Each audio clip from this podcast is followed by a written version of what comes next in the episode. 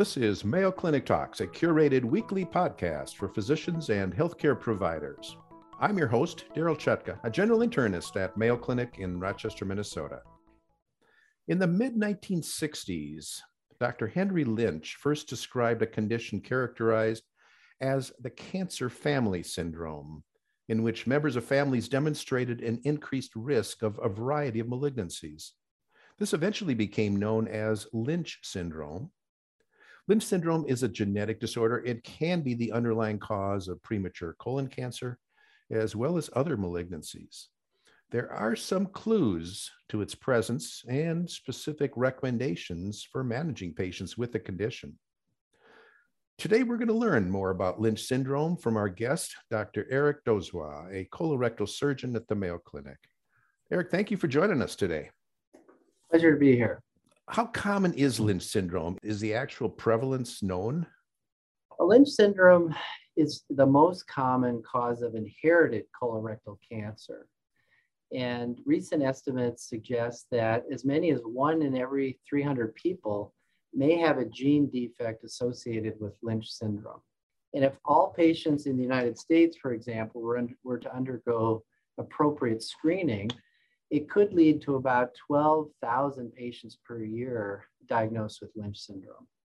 So it's not common, but it's, I wouldn't call it rare either. It's very likely that uh, we as primary care providers might see a patient or two with Lynch syndrome in our career. Yes, it's the kind of syndrome that I think is under recognized currently. And the more we are aware of it and the more we understand it, the more I think we're going to, we're going to see it all mm-hmm. physicians at every level. Are there some populations who are at increased risk of having it? Not that I know of. It doesn't tend to be seen in certain parts of the country or certain genders uh, or ethnic groups, as far as uh, I know. What does it do to one's life expectancy? Is there a, a change as a result of having this condition? Yeah, there's really two groups of patients with Lynch syndrome. One is a group that has a known cancer, and the other group is one that has a gene mutation that causes uh, Lynch syndrome, but they don't have cancer. And so, if we look at the group that has cancer, they would have a decreased life expectancy compared to patients uh, that don't have the syndrome. And it's really based on the things that we look at for cancer outcome. The group that has the mutation but no cancer, with appropriate surveillance and screening, they can have a very good life expectancy compared to the rest of the population as long as the cancers can be prevented or treated early. Is there anything different about the colon cancer that the patients develop? Is it typically at an earlier age or maybe a different location in the colon than the general population? Yes, it is. And this is one way that we can identify these patients or recognize that they might be Lynch patients because colon cancer in the setting of Lynch syndrome tends to develop about 20 years earlier than non Lynch syndrome patients. So we call this the young onset group. We would say that 50 or younger is, is that young onset group. Now, having said that, you could be 70 and have Lynch syndrome and present at that time. It's not an exact thing, but uh, many patients will be on that younger age group. And then the location of the cancers are also different than what we see with non-Lynch patients. With non-Lynch patients, colon cancer tends to develop more frequently on the left side of the colon. And in Lynch syndrome patients, it tends to be on the right side. So right-sided cancers are more common in the Lynch population. So more proximal colon cancer. More proximal. Typically, yeah. Okay. So let's say a patient knows they have Lynch syndrome. Are they destined to get colon cancer? So do all patients with it develop the malignancy? Uh, they don't all develop it. Part of the risk has to do with what mutation they have as part of this genetic syndrome. And it ranges anywhere between 12% and 90%. And that risk profile depends on your gender, it depends on, depends on which gene is affected or mutated and the penetrance of that mutation across families. So that gives us some idea of who's at the highest risk. Mm-hmm. And some patients will never get cancer with appropriate screening and intervention. Well, when we screen typical patients for colon cancer, we're really looking for adenomatous polyps. So, do these patients, as a mechanism for getting their colon cancer, develop more frequent polyps than the average person? They don't tend to develop more polyps. There are some genetic syndromes where you develop many more polyps than the average risk patient, like uh, familial polyposis syndrome they don't necessarily develop more polyps, but the polyps or the characteristics of the polyps are different. They tend to be larger, flatter, and in the more proximal colon, as I said. The other unique feature about Lynch syndrome compared to non Lynch patients is that the time from the polyp becoming a cancer is much shorter. So in non Lynch patients, we think about a 10 to 15 year natural history from polyp to cancer. In Lynch syndrome patients, it might be as short as three years. Mm. But the colon cancer still originates from polyps. Exactly. Yeah. Right. Okay. Well, it's known that Lynch syndrome not only causes an increased risk of colon cancer, but other malignancies. Uh, and what are those? Yeah, so it's actually quite a long list of extracolonic malignancies out of that long list, the most common is going to be endometrial cancer in women. That's going to be the most common other malignancy.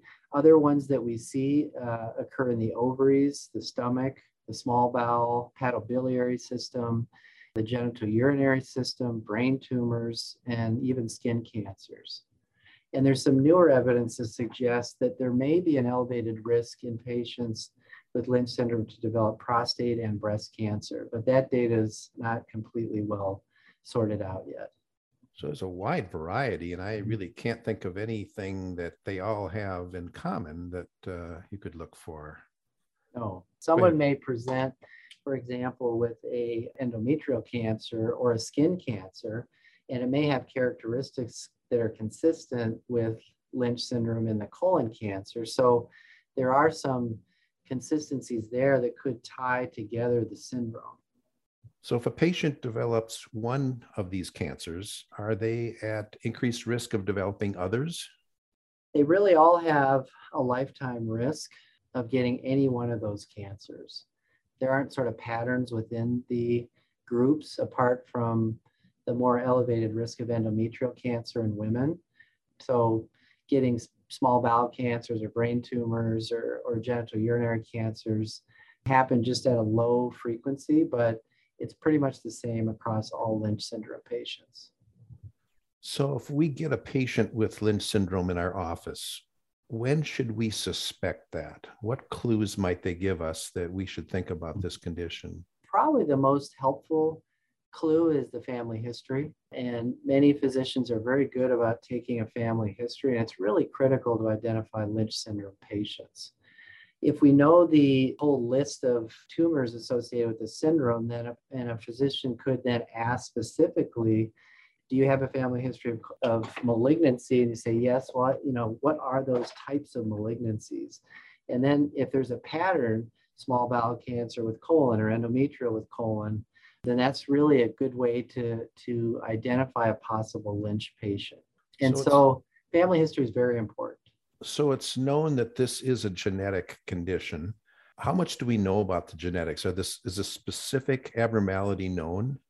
Yeah, we know quite a bit now about the genetics. And this has been studied for a number of years. And the genetic abnormality is really a, is damage to the what we call the DNA mismatch repair genes. So when specific sequences in the gene code need repair, these mismatch repair genes come in and repair them. And so if these mismatch repair genes are absent, then the DNA is transcribed in an abnormal way, leading to malignant pathways. This abnormality leads to what we call microsatellite instability. And so the repair genes are really there to maintain the genomic integrity by correcting these base substitution mismatches. And so if those are absent, then this creates a pathway from normal tissue to malignancy. And there has been some genes that have been specifically identified, these mismatch repair genes. For example, MLH1 is one gene, MSH2, MSH6, PMS2, uh, and deletions in the EpCAM gene are all genes that are responsible for mismatch repair difficulties in the patient. So, if we have a patient where we might suspect Lynch syndrome, let's say uh, they have a personal history of developing a colon cancer, maybe in their early 40s, mm-hmm. um, maybe their family history is not known, maybe they were adopted. Can we do genetic studies to uh, determine if they have Lynch syndrome? We can. There's some very good testing uh, available, and it can really just be done from a blood sample. And so these genes, the ones that I mentioned earlier, those can be tested for through genetic testing. What typically happens in the clinical practice is that we have a patient with a tumor, for example, we'll take a piece of that tumor and we can actually test the tumor itself uh, using what's called immunohistochemistry or PCR, which is polymerase chain reaction. And we can actually look for protein expression related to the mismatch repair gene. And so it's an indirect way to identify patients that would have Lynch syndrome. It's not true genetic testing, but once those are identified, then one could go through the process of specific genetic testing. And that's what we do for families. So when one patient has an MSH2 deficiency, now we can be very specific and go to test that in the family members to see if they have the syndrome. Mm-hmm. Well, we're seeing more and more patients who are now subscribing to these commercially available genetic tests that they can do at home. Do you know if some of these commercially available tests can pick up Lynch syndrome? Yeah, I've kind of tried to keep on my radar, you know, what's out there. There's a lot of stuff now, like the 23andMe and some of these other things. Right. I'm not aware of any commercially available tests that a patient could, you know, take at home themselves and say, oh, I'm at elevated risk for Lynch syndrome. Probably for patients, the best way to see if they're at elevated risk is to know their family history, if they can find that out. Uh, but I'm not aware of any commercially available tests. Okay. Is there anything that's known that can reduce the risk of malignancy once a patient knows they have Lynch syndrome? Yeah, so again, if they if a patient presents with a Lynch syndrome cancer, then of course we treat the cancer depending on the stage um, with the usual pathways that we treat for cancer. We do know that one cancer that's Lynch based, you know, we know that they're at risk for all these other cancers. So the patient will then go into a appropriate screening or surveillance program. And that's very important to help prevent the patient from getting those other types of cancers or knowing that there may be one there that's early. For example, endometrial cancer for women, if we find a colon cancer, then we'd be looking very carefully for an early endometrial cancer or put them in a surveillance program for that. Now, if we are going to do surgery on a patient, for example, with colon cancer, and it's a woman who's past childbearing age, we have the discussion about prophylactic surgery. We can do prophylactic surgery for doing a hysterectomy, for example, so they don't get endometrial cancer, which the risk is almost 50% in some patients with Lynch syndrome, so it's very high. And then the rest of the colon too is at risk for getting colon cancer, what we call metachronous cancers. Uh, we treat one cancer and then two years later they come back with another cancer. And so in this way, we reduce the risk overall of their malignancy associated death related to Lynch syndrome. The patients that don't have any cancer but are known genetic, you know, are mutation carriers, they go into a very strict surveillance um, and screening pathway to make sure that we're, we're watching them really carefully and intervening when we can early to avoid cancer or to treat them at an early stage. So let's talk about that in terms of how patients with the mm. condition can be managed. Let's start with a mm. patient who has a known colon cancer. Are those patients treated surgically any different than the non Lynch colon cancers? All the same principles are applied to someone with a Lynch syndrome colon cancer that would, we would use for any cancer in terms of the conduct of the surgery, the appropriate lymph nodes and margins, et cetera.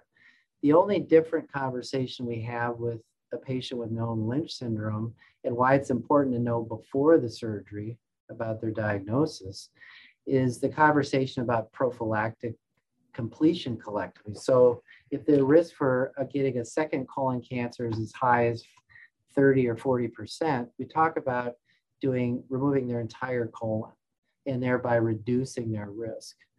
And in women, we talk about doing a hysterectomy again if they're past childbearing age. So this is how we approach Lynch syndrome patients differently.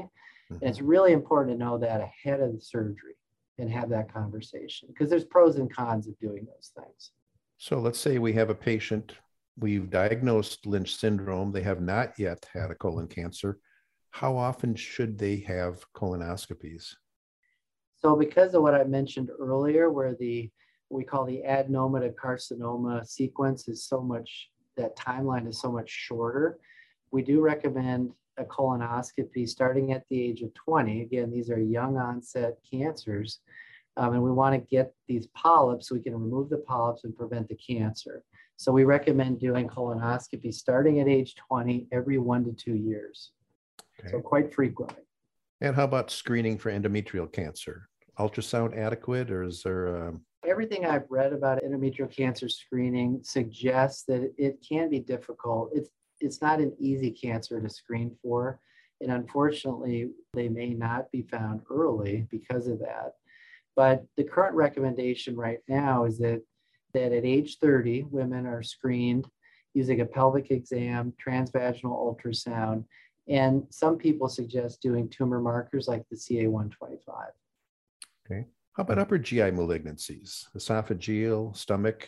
Uh, should they receive screening as well? They should. And what we recommend for that is uh, starting at age 30, about every two to four years, getting an upper endoscopy to look at the esophagus and to look at the stomach. And you already mentioned uh, prophylactic surgery, for example, mm-hmm. in a postmenopausal female for the uterus and probably mm-hmm. the ovaries as well, I assume. Yes. All right. Well, let's summarize. Can you give us uh, maybe two or three key points of importance regarding our discussion on Lynch syndrome? Yeah, I guess I would summarize by saying that, you know, there's several current strategies that exist to identify at risk patients for Lynch syndrome. And I think awareness is the biggest key. I think all physicians, and especially primary care physicians who, you know, are doing a lot of the screening and taking detailed family history, that that awareness about the syndrome and ways to identify it are, are there and that those should be uh, certainly followed through on. Once there's a concern about a patient having Lynch syndrome, there's very good molecular testing pathways now to really sort out do they have it, do they not have it, which gene is affected, what their risk profile looks like. And so it's a very important pathway uh, that's in place. And genetic counseling can be extremely important to interpret these tests because they can be quite complex. And the last thing I would say is that only with this increased awareness, identification of patients and families, and the strict adherence to the guidelines will we decrease the morbidity and mortality in Lynch patients and their families. I've had several Lynch patients over the years who I, we identified uh, as the first patient with known Lynch in that family. We sent the family off for testing. Someone was tested, was positive, had a screening test, found an early endometrial cancer, for example, and were cured because of early detection. So it's very important to not only the patient, but their family. Yeah. Well, this condition is certainly common enough that we should be aware of it. And with the genetic studies, we should be able to uh, diagnose it. And certainly, uh, the management of these patients is much, much different than the average patient in terms of their screening recommendations. Yes. Well, we've been discussing Lynch syndrome with Dr. Eric Dozois, colorectal surgeon from the Mayo Clinic. Eric, thank you so much for sharing your knowledge with us today. Thank you, Darryl. I enjoyed it. You can now listen to over 100 different medical topics developed for primary care providers on Mayo Clinic Talks podcasts. Find them at ce.mayo.edu or your favorite podcasting app. If you've enjoyed Mayo Clinic Talks podcasts, please follow us. Stay healthy and see you next week.